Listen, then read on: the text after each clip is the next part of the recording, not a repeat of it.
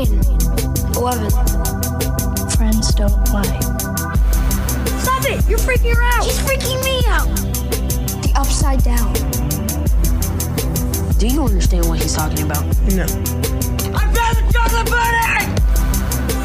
Oh God, please tell me it's not the kid. I need him to hide! Mornings are for coffee and contemplation. Holy shit. Welcome back to the Upside Down, where we always call dibs on skins. My name is Chris. I'm Andy. And I'm Steve. Whoa, and Andy, that was like a Demogorgon that came out of you. Are you possessed? I was trying to keep the voice going. By the Thessalhydra. This is Streaming Things, the number one rated amongst the mid-rated Stranger Things podcast on the interwebs. But you can help us get higher on that list and in general by rating, reviewing, and subscribing on iTunes or Stitcher, wherever it is that you find our podcasts very quickly. And we'll even give you a $100 Amazon gift card if you do so by November the 7th and screenshot said rating and review and send it to streamingthingspod@gmail.com. We'll give you a chance to get that gift card. We're not just going to give you the gift card if you send it. Is that the way I said that? Like, yeah. Everybody gets one? You were like, you will get one if you do this. It's like, no. One person's getting one. We got 3,000 reviews. I'm just trying to be optimistic. You, particularly, I'm talking to one individual person that's listening right now.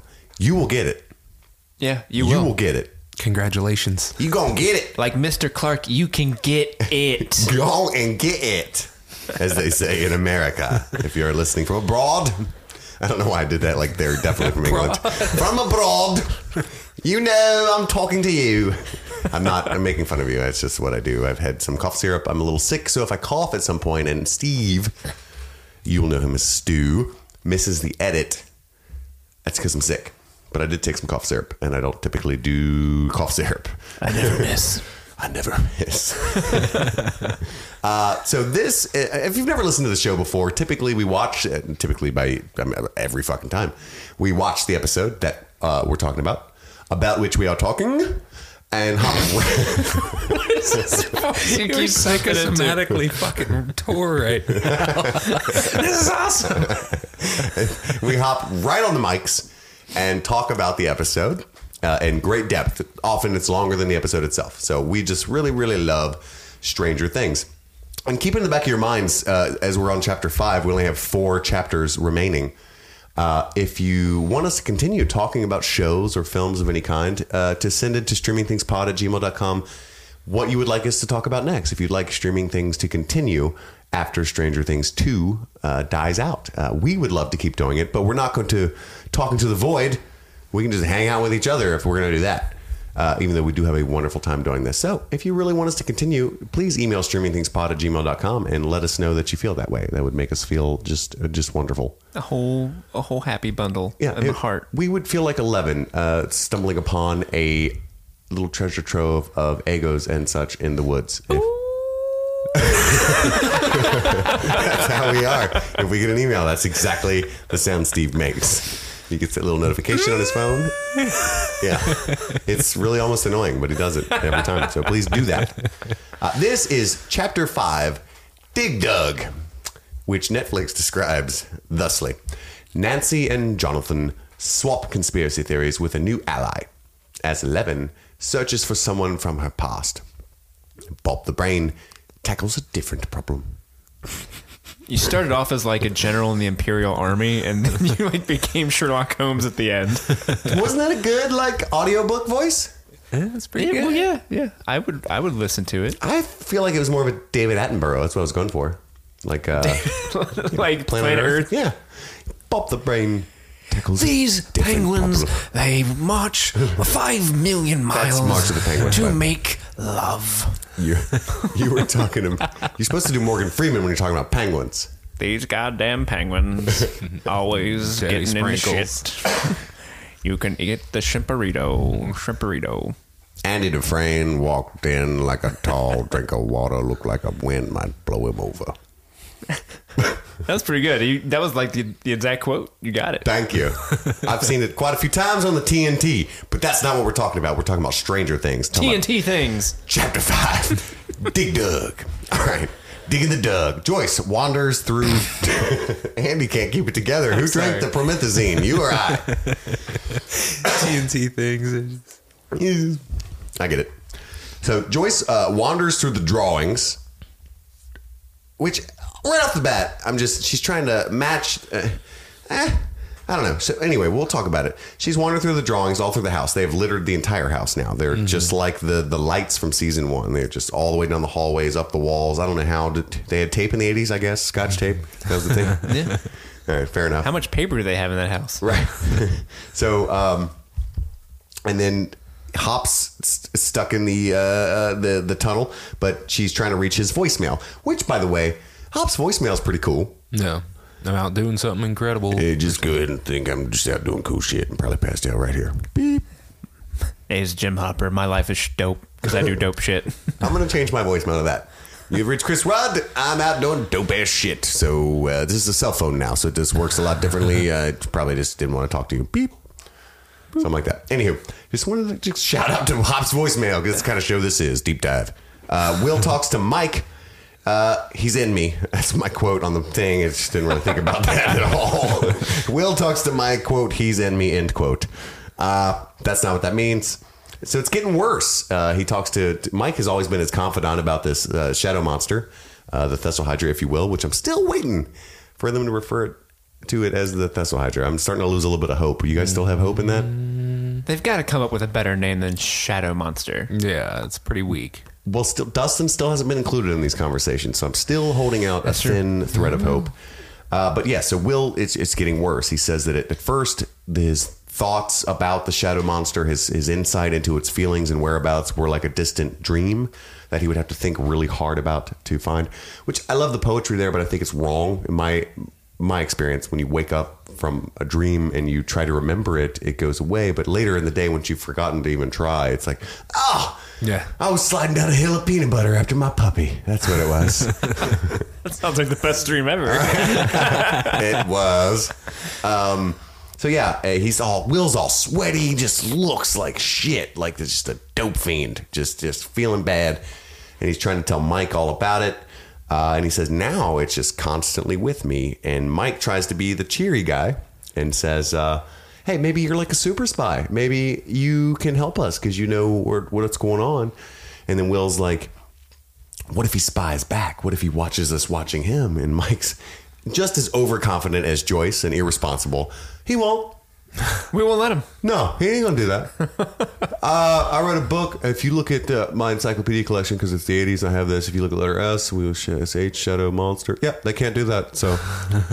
You don't know that. Don't tell this little boy all these. I mean, I get that you're trying to encourage him, and maybe I'm the asshole here, but I just feel like it's irresponsible to everyone to be telling him, like, we got you, buddy. You're definitely not going to have like a crazy seizure at the end of this episode that nobody can help you from, you know? So, no, thanks. Okay, cool. Let's do this. Hopper is so crazy brave. He's down in the tunnel, and if I were Hop, well, I wouldn't be in this show at all because I'd be at home. Everything's fine. Coffee and contemplation. That is me, the beginning Hopper.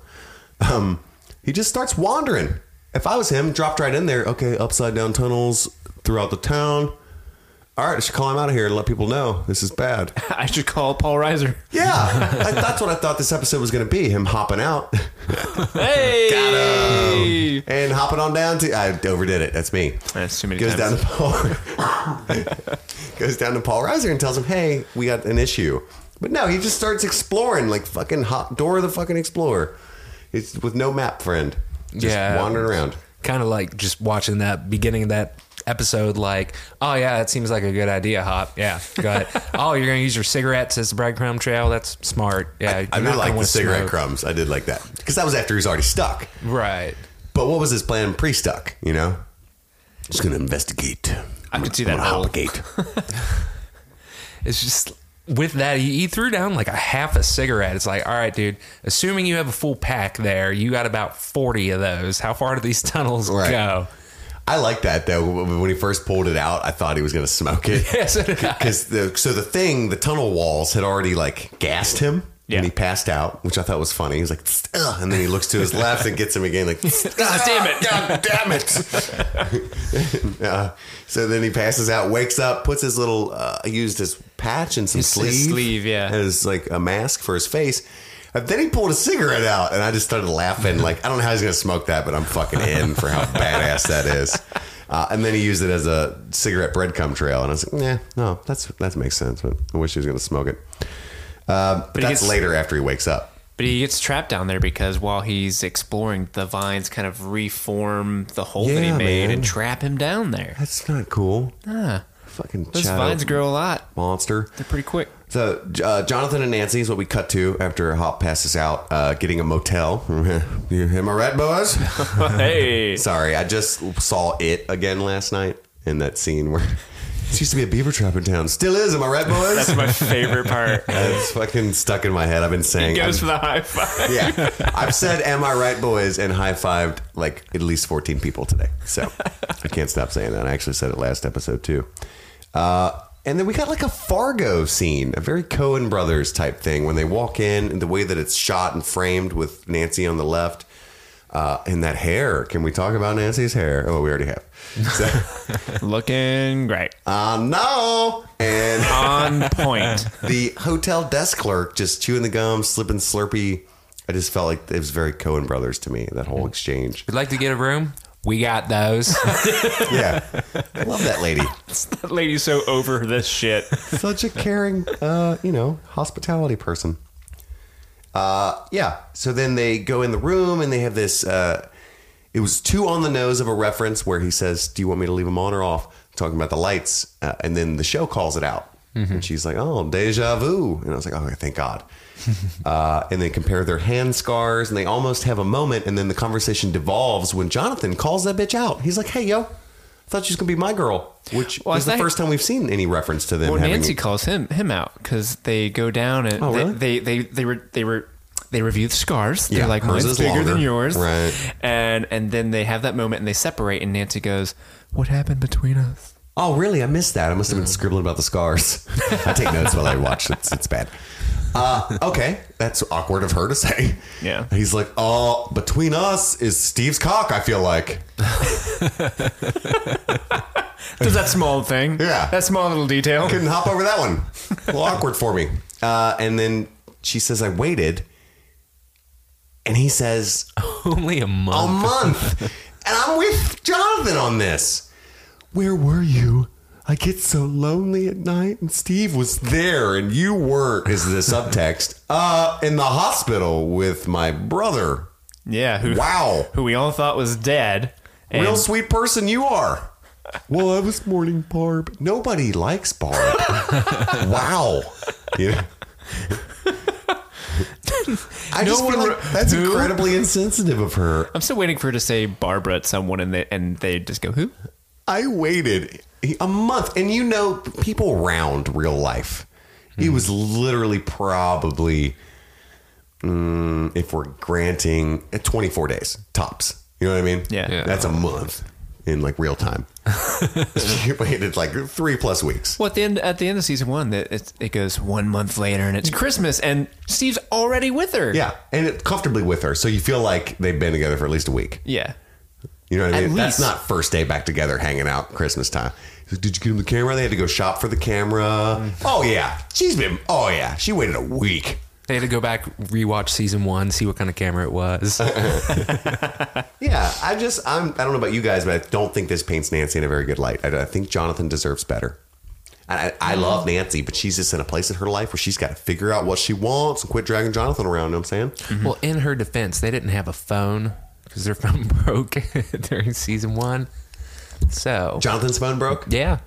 Well, she blew up twice. She could have driven down there. She could have. She could have rode Mike's bike. She left the hospital at the end of season one. Yeah.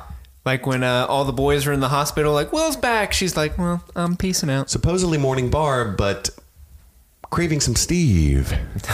Seeming a little more realistic now, boys. Apparently what she really wanted was some Jonathan, but he wasn't on the menu. He was busy with so his she brother. Went out for some takeout Steve. Oh my God, your brother's fine. Are you gonna take me out?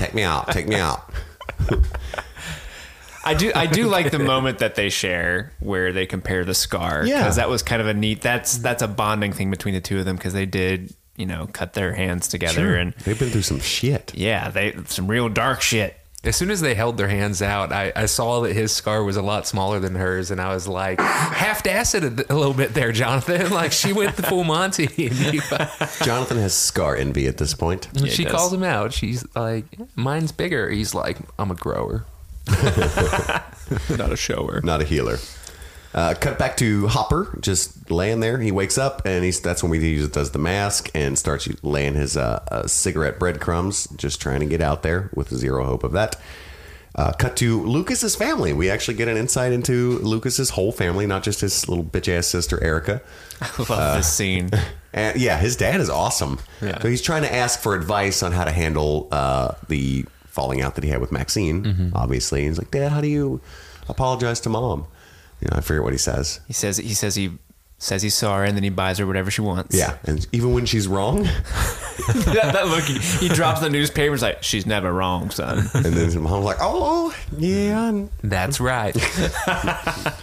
I like that. That's the first time we've seen his dad, right? Absolutely. I hope we see his dad more. We barely saw his mom, just taking photos of him. Yeah, like his family seems like I want to see them more, just because this one small scene, their interaction together was a lot of fun and different than the other families that we've seen. Are you talking about like a spinoff? Lucas spinoff? I'd be down. Meet the Lucas family. Meet the Sinclairs. I couldn't figure out what his last name was. I think his last name's Sinclair. I could be mistaken. And at the end, Erica dumping a lot of syrup on that French toast. Yeah.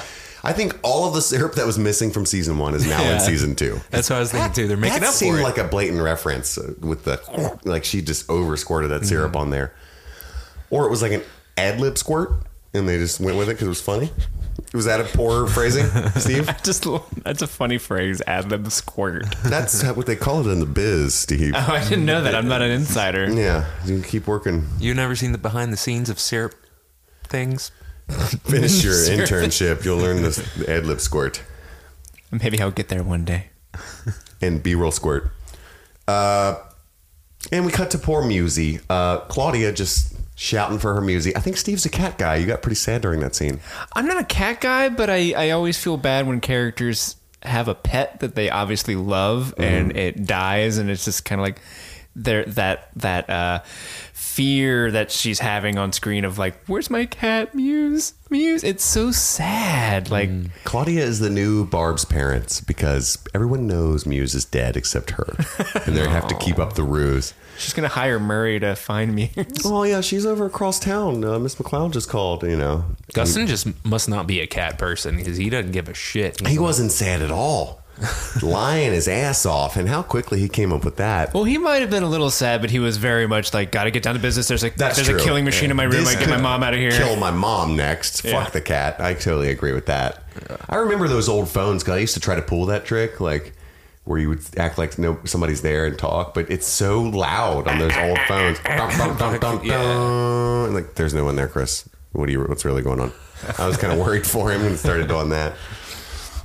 So yeah, he pretends to get a phone call about the whereabouts of Muse and sends his mother off. And she's so sweet and brokenhearted, listening to her son. I almost feel like she's not fit to be a parent. I mean, she's just not in control of any situation that I've seen so far. Dustin runs that fucking house. Have you noticed? Nobody? Well, he is the golden child. He's obviously a golden child. The only child, I think. So there's that. And he's got teeth now, again, like Andy pointed out. So. I haven't seen Mr. Dustin. I don't know what the last name is. I don't either. How did you know Sinclair? How do you know these boys' last names, Steve? I don't know. I don't know. Attention. You get all defensive. I don't know. I'm not weird. I don't fucking know. I watch the show like everyone else. I'm weird about it. I think it's on IMDb. I think it's awesome. I think it's great, bud. And then he goes off and gears up. Looks like a guy from Mighty Ducks, which was in my Eggos, but I totally made that up, so I'm not going to actually use it. But it's like Mighty Ducks, you know, goofy kid in a hockey suit, and goes to war with some baloney. Tries to lead it into the outside cellar, which I don't think is connected to the house, or that's a shitty-ass plan. Right. Just like a tornado cellar. And I did not expect that, for him to gear up and get pissed off and actually go out and fight it and win, like knock it into the cellar. Right, yeah. Super cool. I thought it was going to be like a mommy scene, like he's all geared up and kicks open the door and it's like it's happy to see him. You know what I mean? Yeah. Like, I would have been super pissed. I'm glad that didn't happen. I love when he opens the door and he immediately turns around and goes, shit. Oh, my God, oh, my God, oh, my God, oh, my God, oh, my God. Because that's...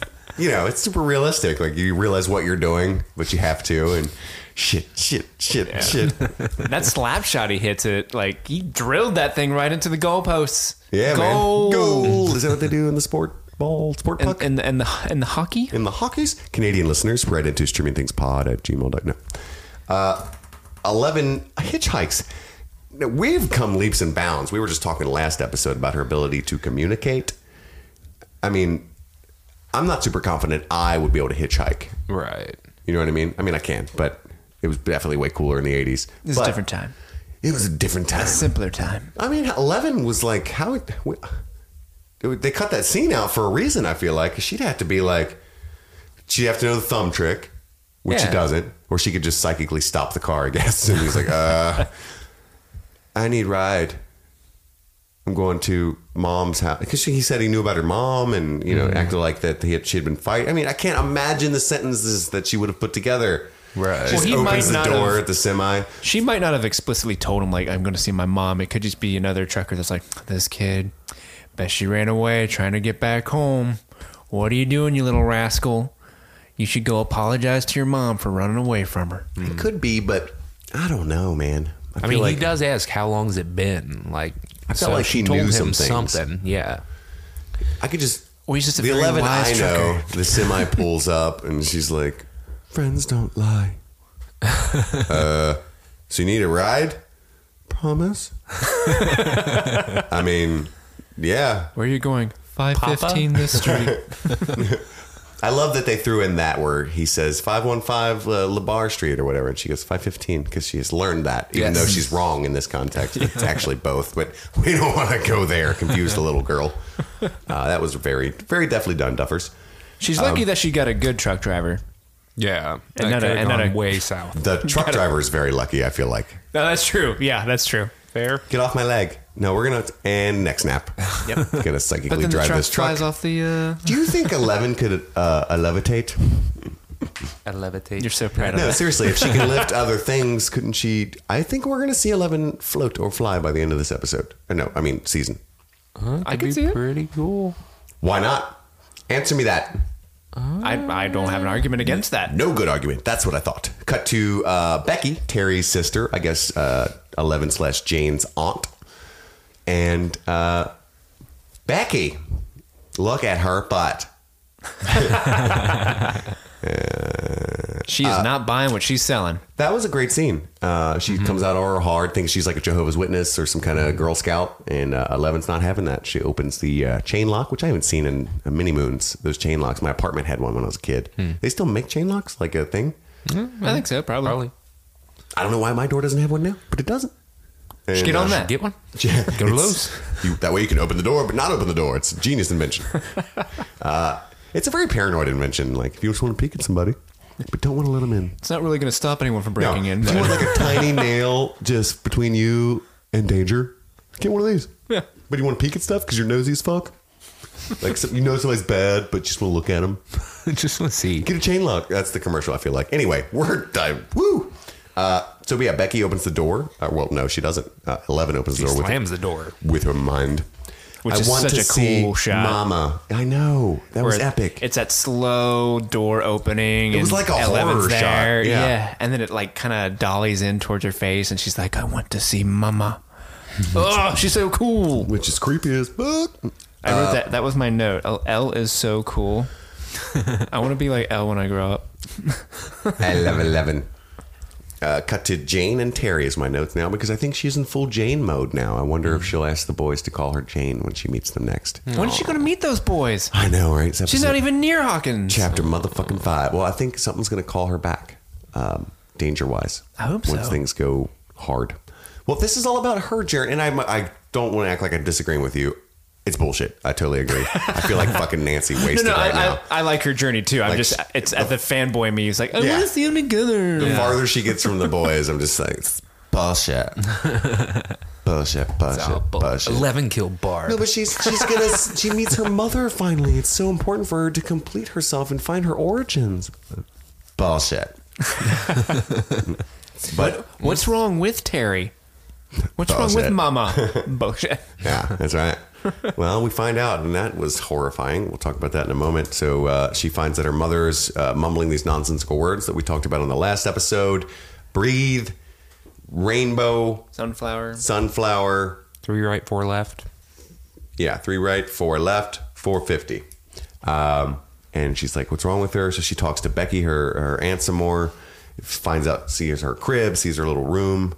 And we cut to Nancy and Jonathan arriving at Murray Bauman's. His super paranoid little lockdown house. This is the first time we've seen him since episode 1, right? I think so. He's got cameras set up and like, what's it called? Audio boxes. What the fuck are those things called? Speaker. I don't know. Speaker box? Yeah. Sure, let's call it that. All right. He's got an intercom. There it is. There you go. Woo! We are smart boys. We got there. Yeah, I just feel like that's pretty extensive for mid-80s. Well, he lives in like a bunker. No. It fits the environment. I just don't know that he has the funds at that time. I mean, well, Chris, he's very milking well Barb's known. Parents. As I say, Barb's parents are selling their house. He's got some funds. Barb's parents paid for that camera for sure. Look up and to the right. He's also got about 1 million TVs. So it has always been their plan, I guess, to... yeah, I saw like a 19-inch in there. He's stacked. In the 80s? Literally. It was always been their plan to take this tape to Murray Bauman. And it's funny. He's all arrogant about the information that he has at first. He's showing him like his little yarn, you know, the stereotypical David Fincher Zodiac type solution man thing. Mm-hmm. And it's maps and pictures everywhere. He's like, look. Take a gander, boys and girls. It's a man's real work if you want to learn something about Barb. And then they're just like, your timeline's wrong. He's like, what? She's not Russian. Yeah. And that girl's not Russian. Her name's 11. You might want to sit down and just look on it. It's like his wet dream of info. It's like, oh, shit. Did you find him... cartoonish? That. He's not how I pictured he would be based off what we know of him from episode 1. Mm-hmm. I found him to be like way more manic than I anticipated, especially when he lets them into the house. He does this weird like, oh, the cops... Anyone watching? Anyone see us go in here? Yeah, when he peeks outside. Yes, that's the cartoon part. I was like, that was a little much. I mean, it was funny. It was. But I didn't see it coming. He learned to like it. He seemed pretty put together in the police station. Mm-hmm. Yeah. Maybe that's a front where he's like, I know these people are going to think I'm a crazy person, so I got to act normal. Or maybe he has discovered more since then, and now he's freaking out, perhaps. Mm-hmm. We can give him a little bit of a bone there. How far does this rabbit hole go? Right. So they apparently, we got a lot of scenes in this where we cut and just assume that they told people everything, mm-hmm. which was annoying to me because some of those things are really hard to describe. And I was really curious how they would manage it. Like when Lucas sits Maxine down later, I was like, how the fuck is he going to put this into words succinctly? Like, I'm just genuinely curious. And he cuts back the end. Yeah. And I was like, you sons of bitches.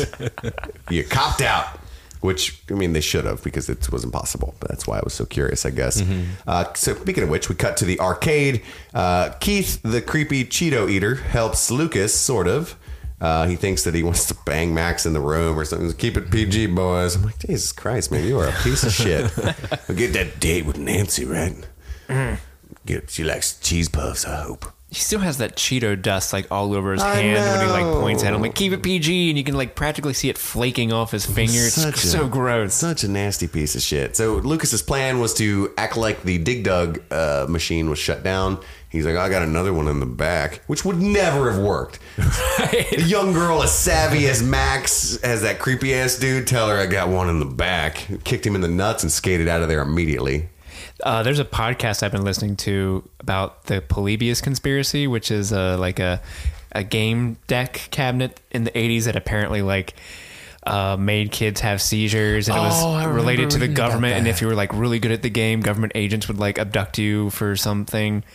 And there's a woman on there that talks about she was a girl growing up in the arcade scene in the 80s, and she specifically talks about how as a girl in an arcade in the 80s, you had to always be on the lookout for creepy as shit dudes who would try to lure you into back rooms. Oh, really? So when that happened, I'm like, oh, God, shit, it's real. Oh, yeah. That is just terrible how not shocking that is. Pick a different game, Max. Right. Well, I'm pretty good at Miss Pac-Man, so... that's a good podcast, by the way, if you want to listen to that. Yeah, that sounds very interesting. Mm-hmm. I like streaming things for my listening pleasure, but that's just me. on the K-Fabulous Radio. Oh, hey. Hey. That's been a new episode of That in a Month.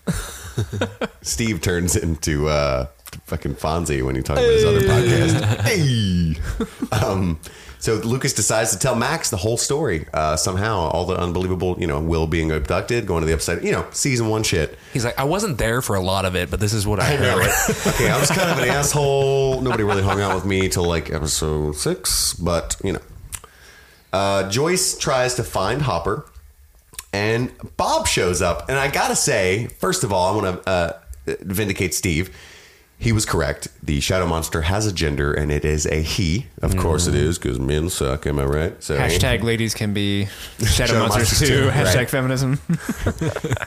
Most importantly, hashtag it is not an it. So that's offensive. And also, I believe I am wrong. Bob does not seem to be a Hawkins laboratory spy. He just is a very nice guy. We're sorry, Bob. I'm sort of relieved about, but a little bummed about as well. I think maybe it was tropey to have him actually be bad. Mm-hmm. And the fact that he just really is just a fucking dweeb, nice guy. That's better. I don't know. What do you feel about that, guys? I feel like Mr. Clark kind of had that role filled. Position taken, Bob. Yeah. But, that's okay. We can't have Nancy hooking up with Mr. Clark. He's got his friend that he watches movies with. But as we all know, he can get it. I love how this show is like catered towards nerds, which is the fans that it would most please. And nerddom has had a renaissance in the past 10 years, with video games being elevated to the art form it always deserved, and Star Wars and comic things like movies. That being more common, and everybody claims nerdiness now, even when they're posers. Mm-hmm. But we've got Max. I'm a huge fan of Doctor Whom. Right.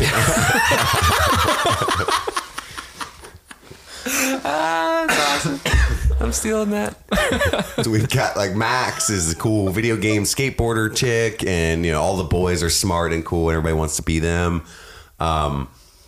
And Mr. Clark is one of the nicest characters in the world. He's super smart, and he's very helpful, and he's a good guy. And now we have Bob, who's just wholesome, and you don't necessarily want to be Bob, but you could do a lot worse. I don't know. Do you get what I'm getting at? How this show seems to... Yeah, absolutely. I think it's good for kids. It's like, you see nerds, even you can hook up with Winona Ryder. Successful. He's got a successful business.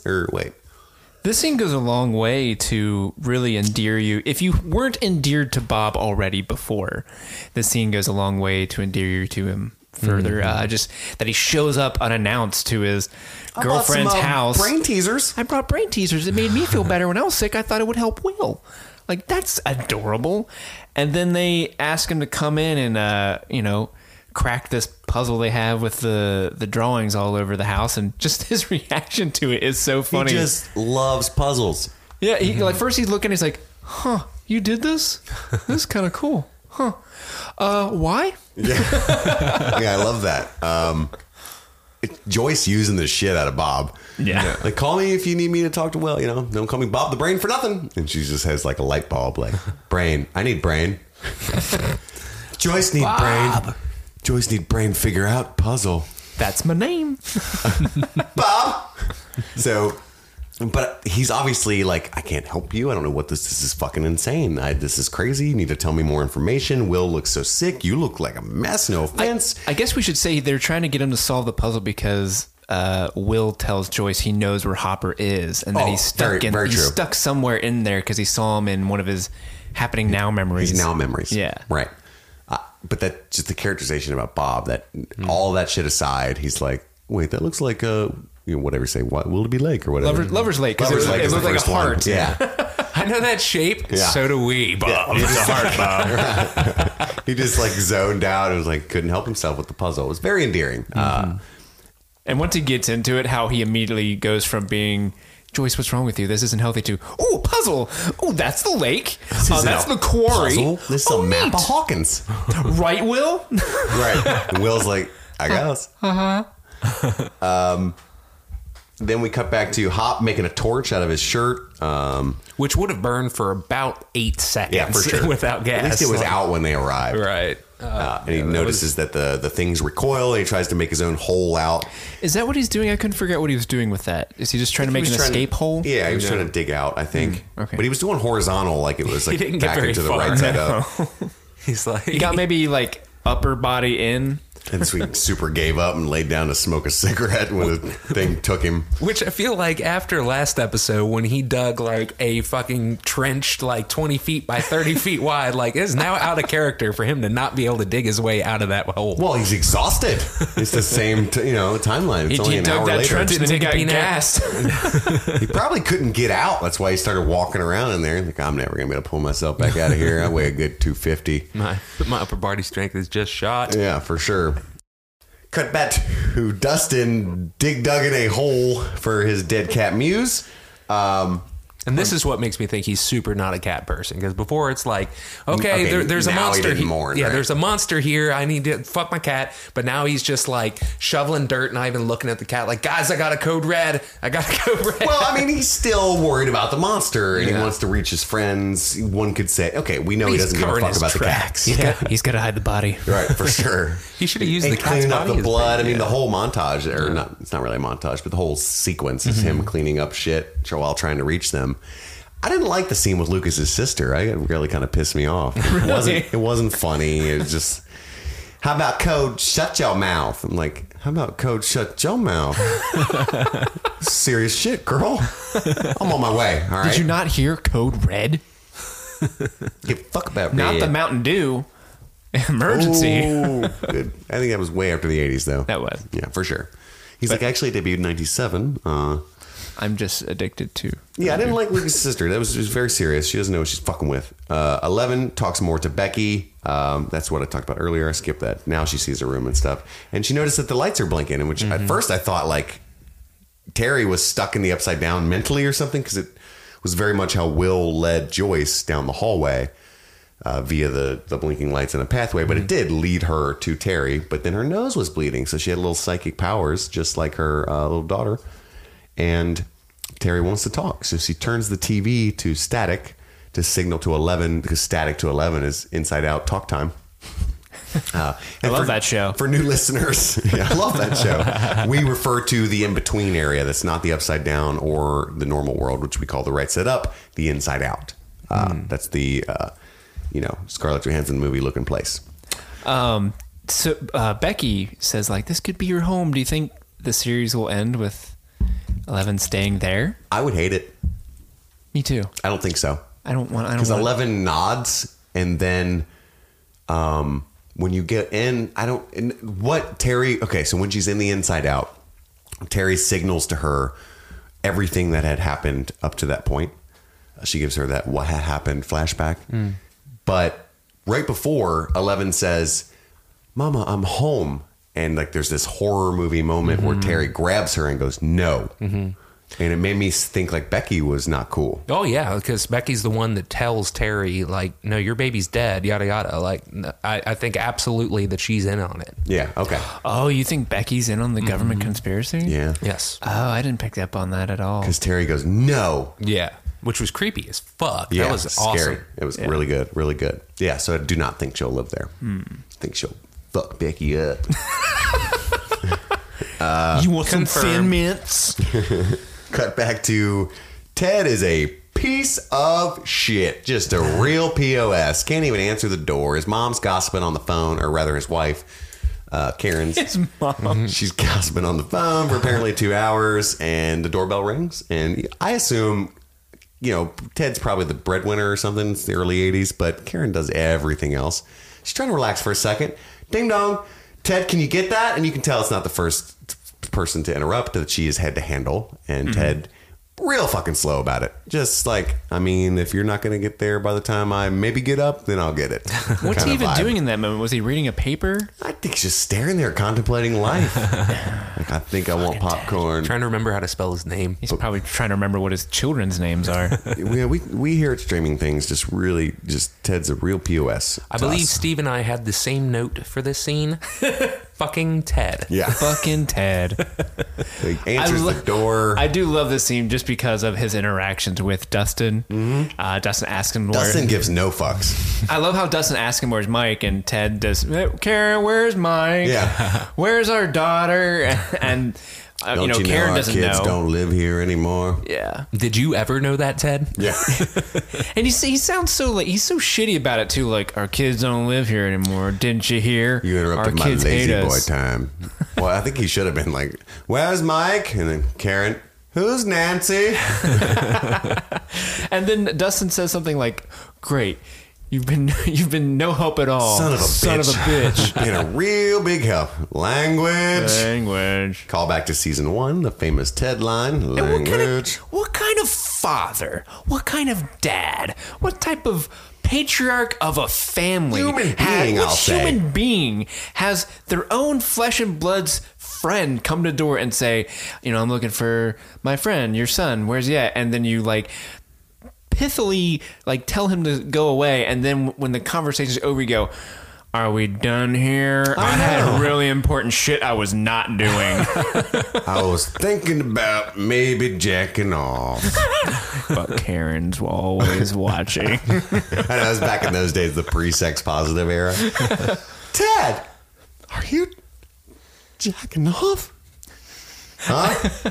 Language. There's also that really great line where Dustin's like, your phone line has been busy for 2 hours, Mr. Wheeler, because Karen's on the phone. And he's like, oh, I know. She said she was going to blow me right before the phone rang. I've been waiting. That's why he was just in the lazy boy staring at her. Karen, I'm waiting. Am I going to have to fall asleep eating popcorn again? I will take care of this if I have to. So then we, Dustin and Steve reunite. We didn't see much of their interaction at all in the first season, probably just toward the finale there. Mm-hmm. But Steve shows up and finally, because Dustin, that's why he asks if Nancy's there, because she also knows about the Demogorgon and stuff. Okay, fine. I need someone to talk to that shit's going down. He can't restart. I think he already said he's tried to reach Hopper. Mm-hmm. So Steve pulls up and Dustin's so gangster there. He's just like, da da da da da. It's like he grabs the flowers, you know, or no, he says, are these for Mr. and Mrs. Wheeler? No, grabs them. All right, cool, let's go. Which is like a gangster ass way of telling them they're not there. And then, of course, the iconic line from the trailer, do you still have your bat? What bat? The one with the nails. Well, you don't fucking play baseball, and it was a year ago, so, you know what I mean? How do you forget that you weren't there for, so you shouldn't even fucking know about it? Well, we can assume they bragged a little bit about Steve's bat skills, which really is what won Nancy over. So they thought that I had left, but actually I was hiding in the corner. And so when the Demogorgon was about to get them, I was like, and now we bang again.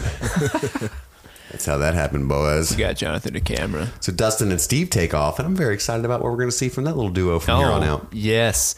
You know how Game of Thrones usually will pit two characters that you don't see coming? Like, yeah. They'll pair them off. They'll pair these characters off, and it becomes like the most enjoyable thing of the season is like, these two characters. Yeah. I mean, Go to Dorne. Oh, damn it. Oh, you ruined it. I'm really excited to see where this takes off. I hope it's not like a one scene next episode thing, and then they're all together. Yeah, I hope we get this moment of them time to breathe.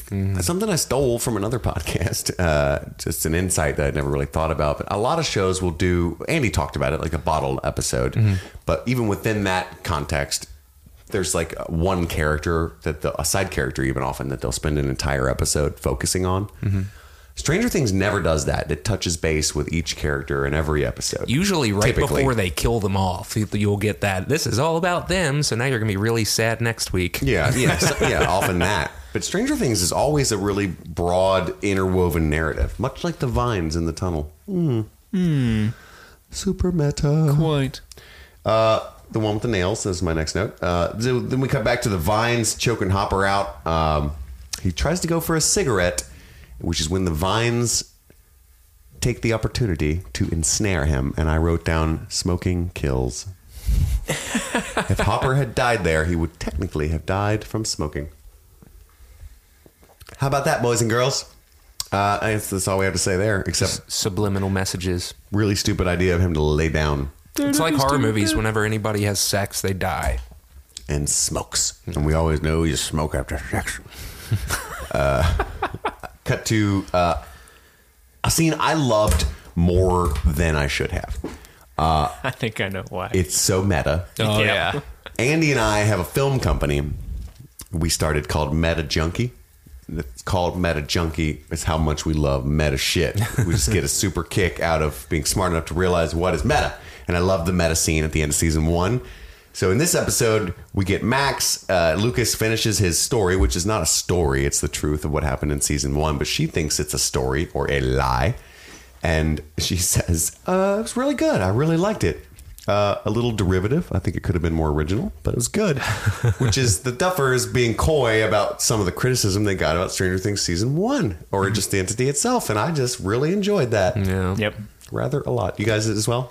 Oh, yeah. It's really tongue-in-cheek. It's quite funny, and it makes sense within the context of the story. It was a smart way to use that meta joke. Very well done, Duffers. I just wanted to ask, like, what about the Proud Princess? Yeah. We'll throw back to the finale. That would have been out of context. Lucas is a terrible follower is the next note that I have down. So she finally believes him because of the way, I guess, with the urgency with which he covers her mouth as she talks about 11 and stuff. In public. In public, right. When they go into the broader room, and he's like, they will kill us. And she can just see in his eyes that at least he believes that he's telling the truth. Mm-hmm. And she's like, are you fucking serious? So then her brother pulls up. She hears the revving engine, who's not her brother. We don't know what he is. It's Billy in his Mad Max mobile. And she says, don't follow me out, because he got super pissed last time he saw her with Lucas. And yet, so Lucas is like, okay, and stands in the open doorway. It's fucking awful. As you walk, and I was flabbergasted, like, wow. And then when he pulls off about 6 feet, walks all the way outside and stands and looks at the car. What the fuck, Lucas? Wow. Don't tell him about 11. I'm not here. And Billy looked pretty pissed, but luckily he didn't do one of his awkward ass freakouts. He just seemed more exasperated at her. He looked excessively high or under the influence of something. Like he had shades on, like he was having a hangover or something. Yeah. Thought I told you not to hang out with him. Not cool. Don't lie. Language. Friends don't lie. Cut back to Murray. Murray needs a drink. After they told him everything, Jonathan and Nancy have spilled all the beans, and he believes them. And he's like, I need a moment to think about what to do. Nancy asked him a very simple question. Is this tape damning enough? Is it a good enough evidence? He says he needs to think. So he turns on some jazz, makes a pure vodka drink. And what do you guys think about the metaphor? I love that scene so much when he was talking about the proverbial them. Like, you need to convince them, these people, the priests, the postman or something. Yeah. Like, if you even get their attention, you're not going to keep it, and yada, yada, yada. And then when he starts with the drink metaphor, he lost me. I was like, dude, that was such a good scene. And then he's like, we need to water it down, guys. Wink at the camera. Like, it was just too fucking, I don't know. What do you think, Steve? Too theatrical. I think you shouldn't give alcoholic drinks to people under 21. That's what I'm saying. No, Charlie Heaton's British, so that's true. So he can legally drink. I did like I'm with Andy. I liked how it started off. That opening speech he did was really good. I enjoyed that they didn't just make the character like, aha, to the presses. Stop printing the papers. Yeah. But he was legitimately like trying to figure out how are they going to disseminate this information to the larger public. The drink metaphor was a little coy and a little too like, aha, aren't we clever? I thought it was ridiculous. Just the notion that so he's got, let me walk you listeners through this if you're not big drinkers. This man has Stolichnaya vodka in his refrigerator. He should have put it in the freezer. I didn't check where he grabbed it from. Maybe was the freezer. Very pointedly said Russian vodka on it. Yeah. Which I was like, ooh, he's the Russian spy. That's interesting. Yeah, you always look for those clues. He did have a comment where he's like, say whatever you want about the Soviets and make good vodka. I mean, that's the only word. Yeah, the Russian vodka is the best. Yeah. So he gets it out, pours a glass, walks around. And he already says, this is what I do to think. It it suppresses the central nervous system. I turn on this jazz and I drink my vodka. This is what I do very often to clear my thoughts. How the fuck would he not know how he likes his liquor? Like, he takes a sip. He's like, ugh, this has never happened before. Usually I do a bunch of blow and I don't mind the taste. Like, what the fuck? You know, it's like the first time you drink vodka. Like, if you want to add half a pint of seltzer water to your vodka, then you know that about yourself, and that's how you would have made it. That's why it didn't work for me. I feel like he's been sitting on this visual metaphor for a couple of months. Like, maybe he just got distracted by Jaybird's gaze. Nancy's hair? Jaybird's gaze. He's looking at Jaybird. He's like, oh my God, that kid is beautiful. Oh my goodness. Oh, did I not put my seltzer in it? Oh crap, I forgot to put the diluting liquid. I know, he's so creepy. He's just in his stained shirt and his robe. And Andy's right. I hadn't noticed how brilliant that speech was. Mm-hmm. Trying to think of the famous screenwriter that is known for the long dialogue. Not Kevin Smith and not Tarantino, but the other one. Alan Sorkin. Yes. Aaron very Sorkin. Close. Aaron Sorkin. His brother Alan really does the writing. That's a conspiracy to talk about. Aaron Sorkin. It was a very much Aaron Sorkin dialogue kind of moment. But I was too distracted afterward by the water. But Murray looks like a guy who would be on a Sorkin show. For sure. But he's kind of creepy, too. He's just like, I'm in my underwear, and you kids drink this liquor, and we're going to party. In real life, his dick would have been hanging out of his boxers that entire scene. I can't laugh without coughing anymore. It's so awful.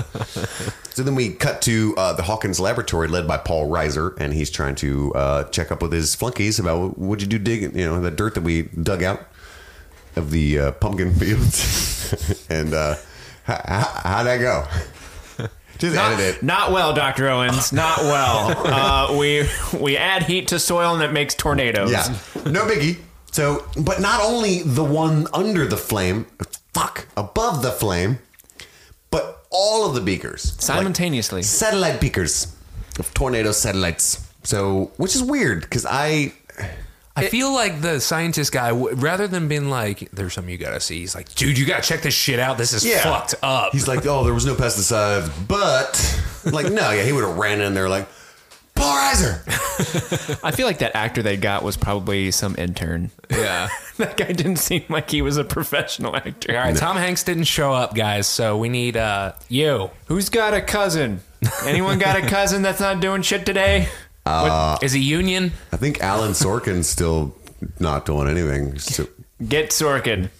Get Sorky baby. Sorky baby. Sorky baby, come here. Does the tornado and the little mini tornado... I don't understand how that works. It reminded me of the Shadow Monster. Like, absolutely. The Shadow Monster's like nothing but so with the flame mass. I thought at first what they were getting at is that the soil was reacting the way that the vines do when we put the flamethrower to them. Mm. Yeah, but that's then what instead, I thought. It seemed to be like... any kind of stimuli is turning this into the Shadow Monster itself. Like, it's just activating what it really is. I think it was just supposed to foreshadow that it's all connected. So, like, later when they start burning the tunnels and Will drops and he's, like, writhing and shit, it's like... He's writhing and shit. He's right. I mean, it is a pumpkin patch. Yeah. I mean, there's got to be... manure there, for sure. Just setting up, I don't know, and I imagine that's going to be like the Achilles heel for it in some way, like it's all connected, so we got to do it all. They have to find the nerve center, which will be the gate. It all dies at once. And on the next episode of Insights with Andy, we discuss the mating rituals. Then we cut to Eleven talks to Terry, so she dives into the Inside Out, while Becky... She's like, tell her I'm sorry. She's like, shut up, bitch. Told you could sit here. I didn't say you could talk. Gotta talk to mama. To mama. And she's so... I gotta talk to mama, not to Becky. So she sees... we get every little bit of the crazy-ass mantra, right? Mm-hmm. We see the sunflower, the rainbow... The three left, the four to the right, and the 450. It starts with her starting to give birth to 11, which looks like it wasn't a good birth. There was a lot of blood there, and definitely she gets a C-section. Yes, yeah, definitely a C-section. They show her getting rushed to the hospital, getting cut open, and then as she's getting gassed, the baby's coming out. Or 11. Mm-hmm. Jane is coming out crying, and she sees Dr. Brenner. Mm-hmm. Why would he take down his little thing? Probably because he's like, I just wanted you to know, Terry, that I've been here the whole time. Tell Cersei it was me. Your boy was such a cunt. No. I don't even think it was a necessary C-section. I think it was definitely a baby theft. Oh, 100%. He didn't want to wait. How long does the vagina typically take to spit out the baby? I have a golf game I have to get to in an hour. Can we really speed this up? 10 took forever. Don't even get me started about 9. But then it seems to jump forward after she wakes up in the hospital, and Becky tells her that the baby was dead. And she's like, no, I heard her crying. It seems to jump forward a year or two to her getting into her safe, pulling out a gun, going to Hawkins' lab, shooting a cop, or a security guard at least. And going into the Rainbow Room, we see 11 and possibly 8. That looked like 8 to me. Definitely 8. Yes, she was the same ethnicity. I don't want to be that guy. Although 8 in the beginning of the season. I was going to say, what do you guys think about her looking roughly the same age as 11? Yeah, she was significantly older. So she looks like she's maybe a year or two older. Yeah, I think she could be like an not growing that fast, like an underweight 5-year-old to a 2-year-old or something. Yeah. Mm. You think? I don't know. Which would make her like 16 in the van, and she looked 28. But that's typical for kind of how I felt. TV. So she sees the kids, gets taken in by the security guards, and then Brenner just zaps her brain out of her. Oh, that was awful. Crank it up to 11. God damn it, I'm funny. Yeah, it was pretty good. That scene was super awful. She just wants her child, and she's broken it. I didn't expect her to fucking shoot a security guard. Yeah, that was a bit much. That was awesome. I love the two different viewpoints there. I just don't understand how she's sitting at home right now, having lost her mind, and she's not in jail for life. That's what Hawkins Lab typically does, man. They just sweep it under the rug, put you back home, and it makes you look great. They gaslight people. It's better for cover-ups than just murder or prison. So they probably just, patched that security guard up, paid him a sum of money, and then sent her on her way rather than having cops involved. Mm.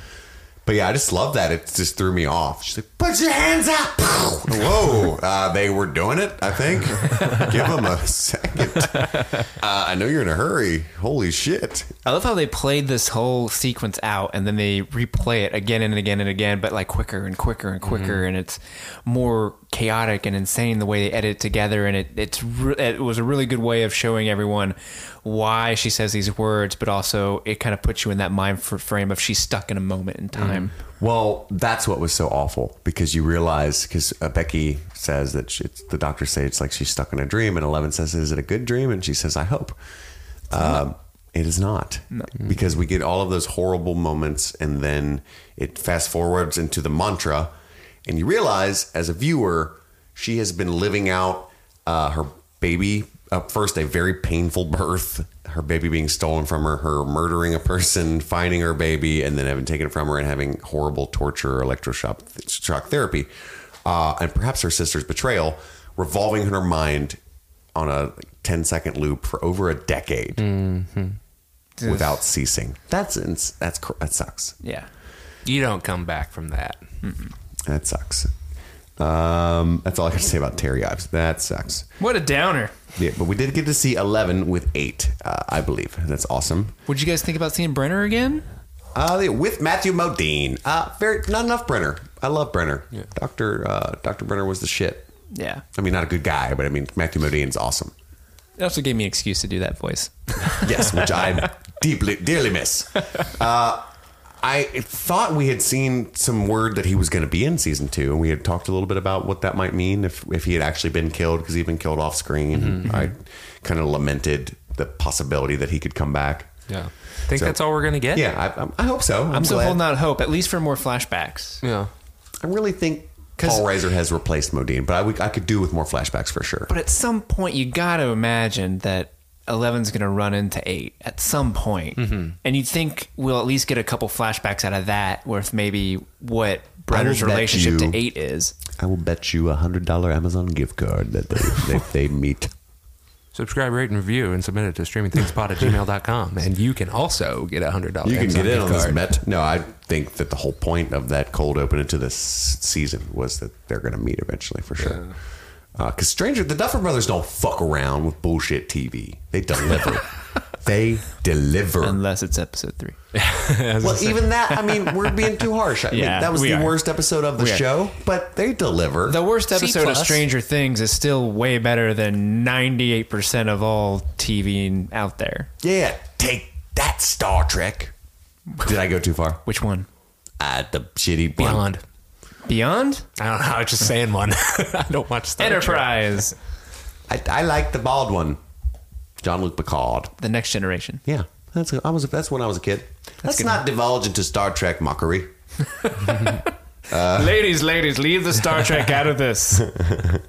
So then Bob et al. Look for Hopper. Joyce is driving like a maniac, and he's trying to lead them the way. He's done some great scale measurements on the map. Which I don't know how he did that, because like it's going throughout the whole house. And so like, how many feet is it from Lover's Lane to whatever else? Well, she had the measuring tape that's the kind for clothing that like bends and stuff. Yeah, except that it's like, hang on, I need to run through the laundry room, bend it around the wall, and the entertainment center's in the way. And well, he did say, hold on, it's going to take me a minute. It's not 1-to-1. Yeah. You know what I mean? So that's why they're a little off base, and they need Will to like have like a moment, an epiphany, and say, turn left or whatever. Was right it there. Right?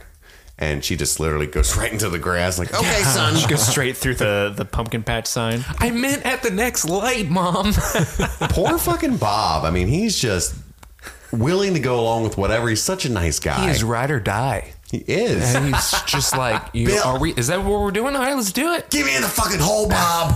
Okay, I don't deserve to ask questions. I'm in the middle of a pumpkin field at night. And are we in Will's map? Shut up, Bob. He was geeking out about this. Like, we're really at Will's map. This is awesome. How'd he do that? This is so cool. Best puzzle ever, Will. Wait till your Christmas present. Can't wait to see what the treasure is. My goodness. And we cut back out after. Okay, so they find Hopper, help cut him out of the vines. I don't know how Hopper has not been strangled in the hour that the vines have taken to keep tightening on him. Oh, hey, Jim. That's fine. Yeah. Hey, Bob. I don't understand how he's still alive, but I'm glad he is. Because when they cut earlier above ground and we heard Hopper's scream, I was like 100% sure he is not dead. But the balls if he was. So then they cut Hopper free, or they cut him a little bit free. He grabs his own knife and wants to finish it himself, which I thought was weird. Give me the knife. Hey, look, bud, if you don't need us, we'll leave. I'll do it myself. Bob can't use a knife at high school. I found that out. You know, I don't know if he's got some background information there. So they climb out. The Hawkins Laboratory shows up after they saw the tornadoes. They were like, oh, shit.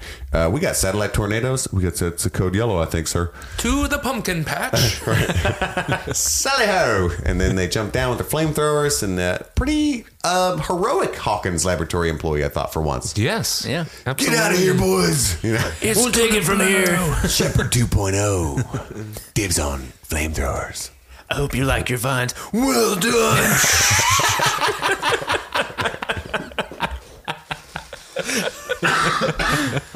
Damn it, I wish I could laugh with you fellas. And then we cut to Will having a seizure. So he's got that. He feels the now memory of immolation, unfortunately. Ow. Now memory is burning. So he has a seizure. It makes a ridiculous face, falls on the ground, and we do weird screeching thing. Yeah, that was creepy. That was good. A little alien noise. And then we have a criminal overuse of the upside down camera technique. I felt like, do you guys like it? I liked it because it was just a straight vertical going up, and it did spin, but I liked it because I don't know. It's a neat aero shots are cool. Yeah. And it did showcase that Mike's not the only one who's hearing this, because there is a moment where it lingers a while where Mike's the only one's like, Will, you okay, buddy? Yeah. Will, and finally you see people kind of entering the frame like, what the fuck's that kid doing? Yeah. Is he okay? What's he doing? That's weird. That's a weird noise, because they'll make that noise. It's pretty fucked up, isn't it? Somebody just kicks him. Quit it. Hey, can you shut up?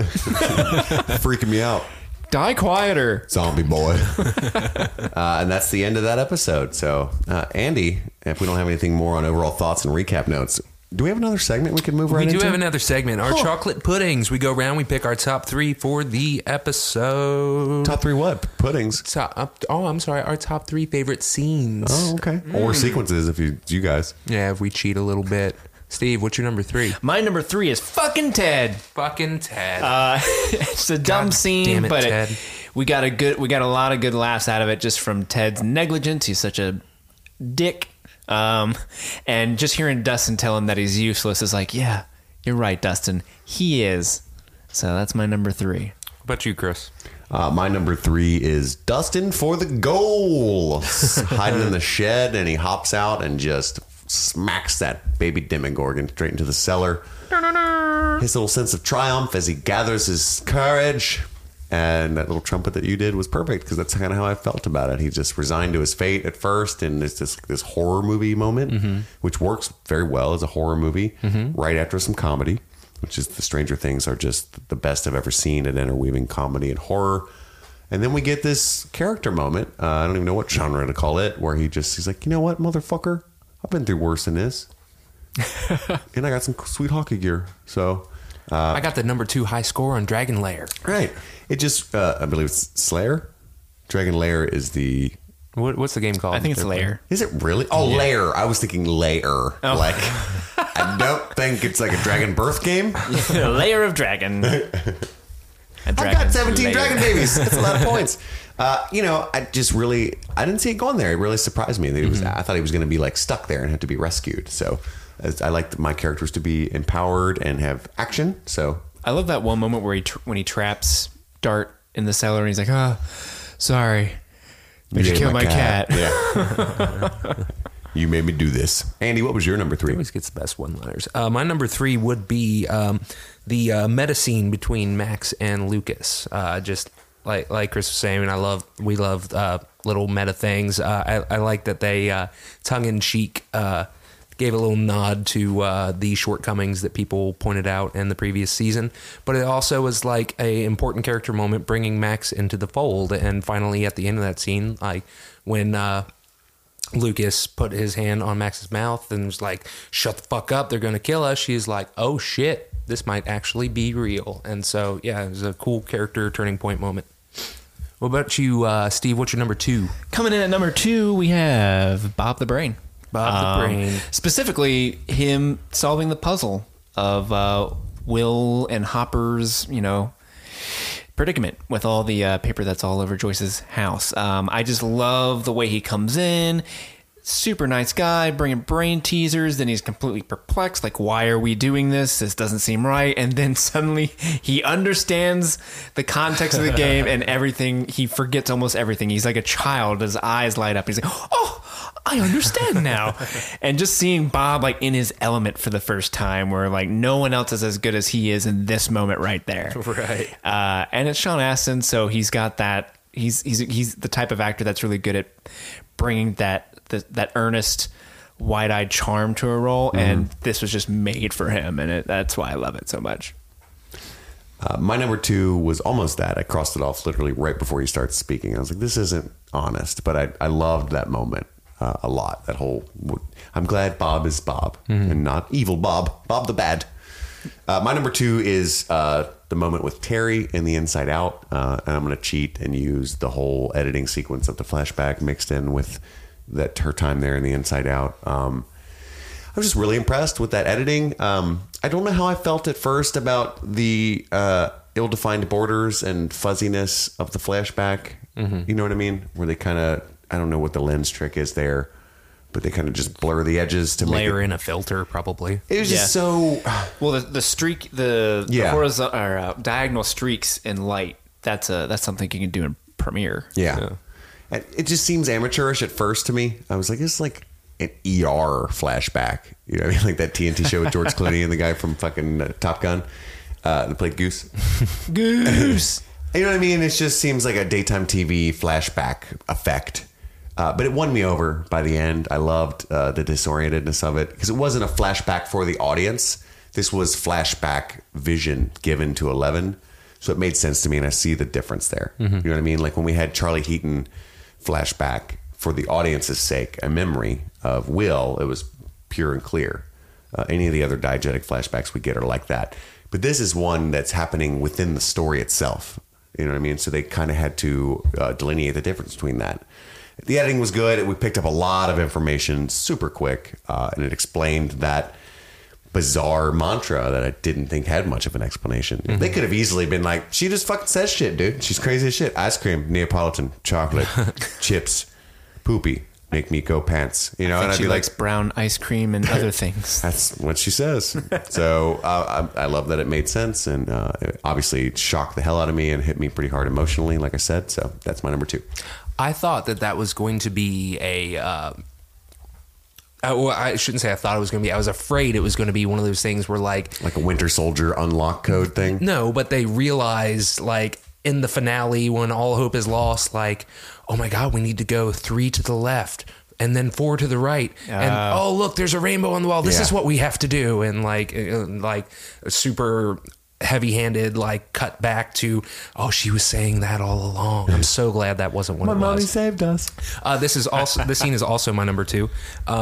The scare moment with Jane, she says her name's Jane to her, which was kind of touching, when she's like, Mom, I'm home, and grabs her hand like, no, and then disappears. The editing of the, I wasn't as in love with it as you were, with the sequence of events that led to her madness.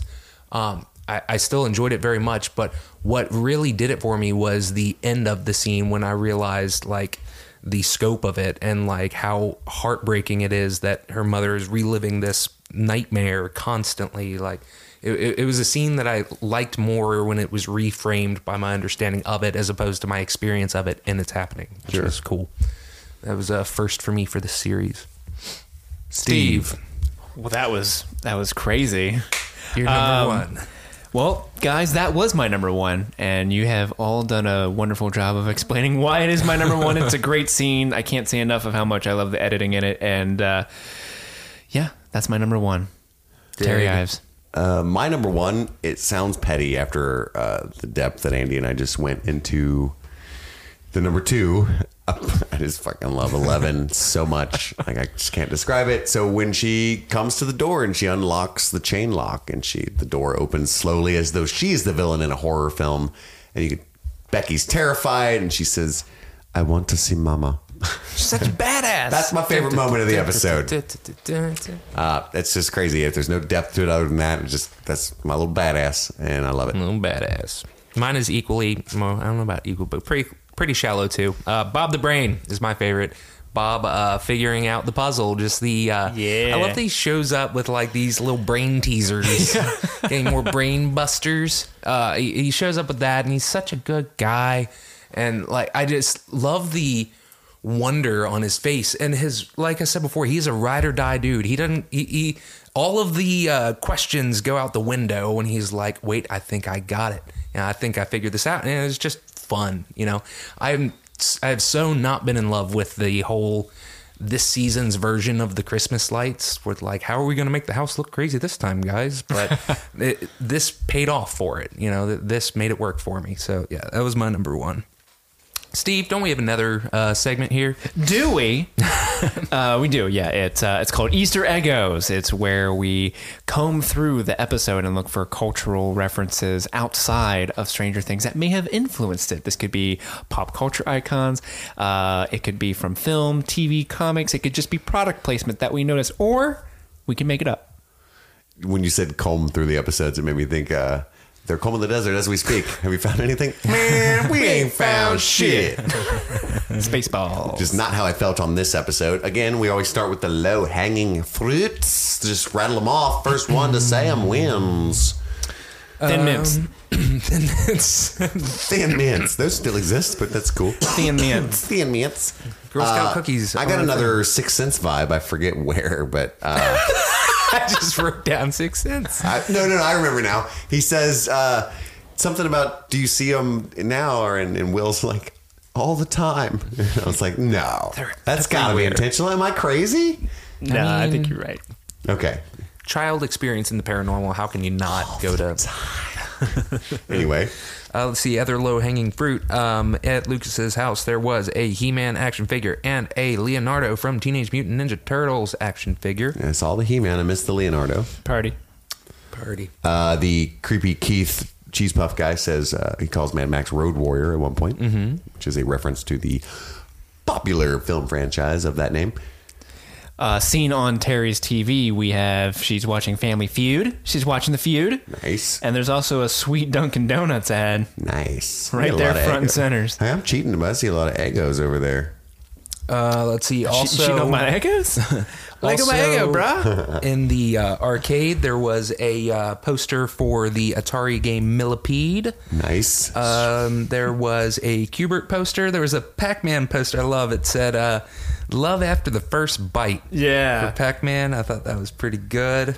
That was an awesome poster. I want that on my wall. Yeah.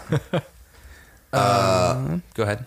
There was a Goonies reference with Mr. Sean Astin when he walks up to the treasure map.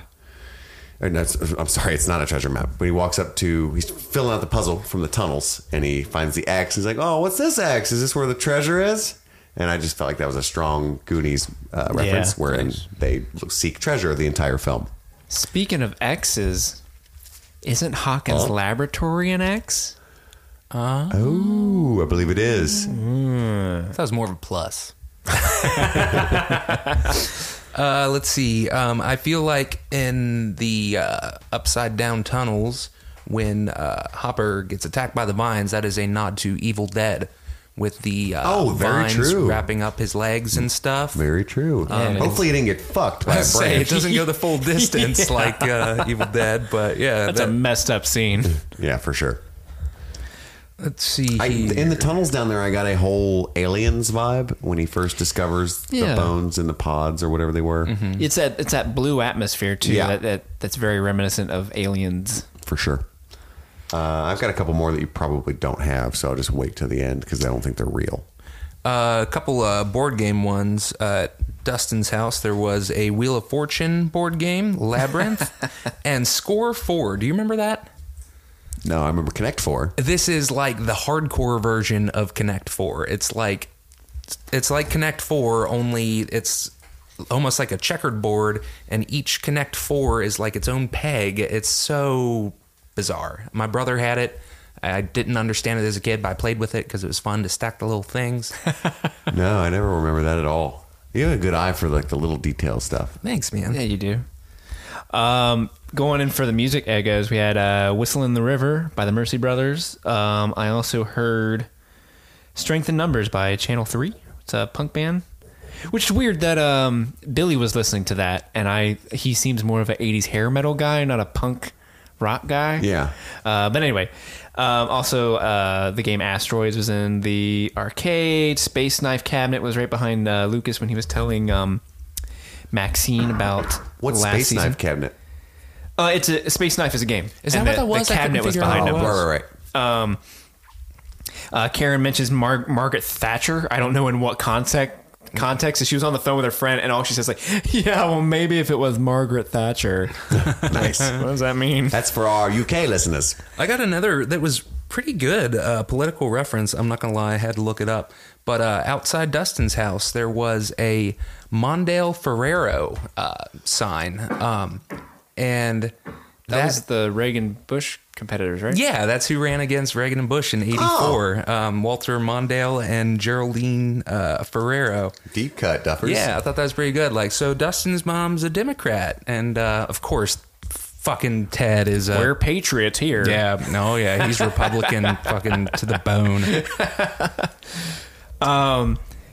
Obviously, the Dig Dug is a Easter egg. Obviously, it's the title of the episode, but literally, I think we were talking about this earlier, Chris, that they're in tunnels this episode fighting monsters like in the game Dig Dug, which is kind of cool. Very meta. Very nicely done. When they're talking to Murray, and Murray says something like, people like the curtain. They don't want to see what's behind the curtain. I thought that reminded me of... Wizard of Oz, where they're like, don't look at the man behind the curtain. Yeah. I love the curtain behind the curtain reference that he did, though. We didn't talk about that, but that was part of the speech where I was like, damn, that's good writing. And then my last two, Hopper has an obsession with making sure his hat's okay, similar to Indiana Jones. Yeah, I thought that too. Oh, man. I really didn't think you guys caught that one. I was super into it. Fuck, should have went. And then when Will is freaking out in the very last scene, his face looks like the face in... Invasion of the Body Snatchers, when they find out that you're not a snatcher and they go, oh, oh, they make that weird face. We were just talking about that too. Yeah. Because his whole possession things, you know, there's a lot of possession horror movies that they could have pulled from, but that's a nice little touch there. Nancy and Jonathan pull up to the motel that the sign really reminded me of like a Bates Motel reference. And I know neon, yeah, I thought that too. Neon motel signs are pretty ubiquitous, but I just really got a Bates Motel sign the way that it was canted at that angle. Mm-hmm. I don't know if anybody else feels like that. I'm going to write it down as an ego. Fuck it. It's canon on streaming things. That, I think, caps off this episode, Chapter 5, Dig Dug, of streaming things. Again, I cannot implore you enough to rate, review, and subscribe to our podcast. We need all the help that we can get. And again, if you have any feedback whatsoever, please send it in to streamingthingspod@gmail.com and let us know what else shows you would like us to talk about next if you want to continue on with this charade, if you will, because we sure do. We are men of the people, and whatever the people want, the decision is yours. The people. People. That would be very painful. That's what I felt like you were going all Bane on us. Yeah, that was a quote from, wasn't it? That was Bane. The people. I'm very stupid. That's the part of when Bane's like at Wall Street and he goes Adam Sandler and starts like, look, Gotham is yours. I like Tom Hardy's Bane performance. Oh, I do too. I loved it. Oh, okay. I do too. Oh, we're all on the same page. It's just fun. It's just fun to impersonate. That's not as fun. It's extremely fun. God damn it, Ted. I don't think I have anything else to say. No. Shit. Fuck. November 7th. Send in those screen grabs of your review by November 7th to get 100 bones. Or whatever you want a screen grab. No dick pics. Okay. Thank you for being clear. Drawing a line, no dick pics. It's a dick-shaped line in the sand. We're on this side of it. On that side of it. God damn it. The mere mention of dick pics just opens the floodgate to dick pics. Oh, that's all we're getting now. Fuck it. Send them. We want any kind of feedback if they're constructive dick pics. We'll rate them. We'll rate them. Maybe 5 stars. just send back 3 stars. Send us a gift card. And tune in for Chapter 6 very shortly. My name is Chris. I'm Andy. And I'm Steve. And I love you.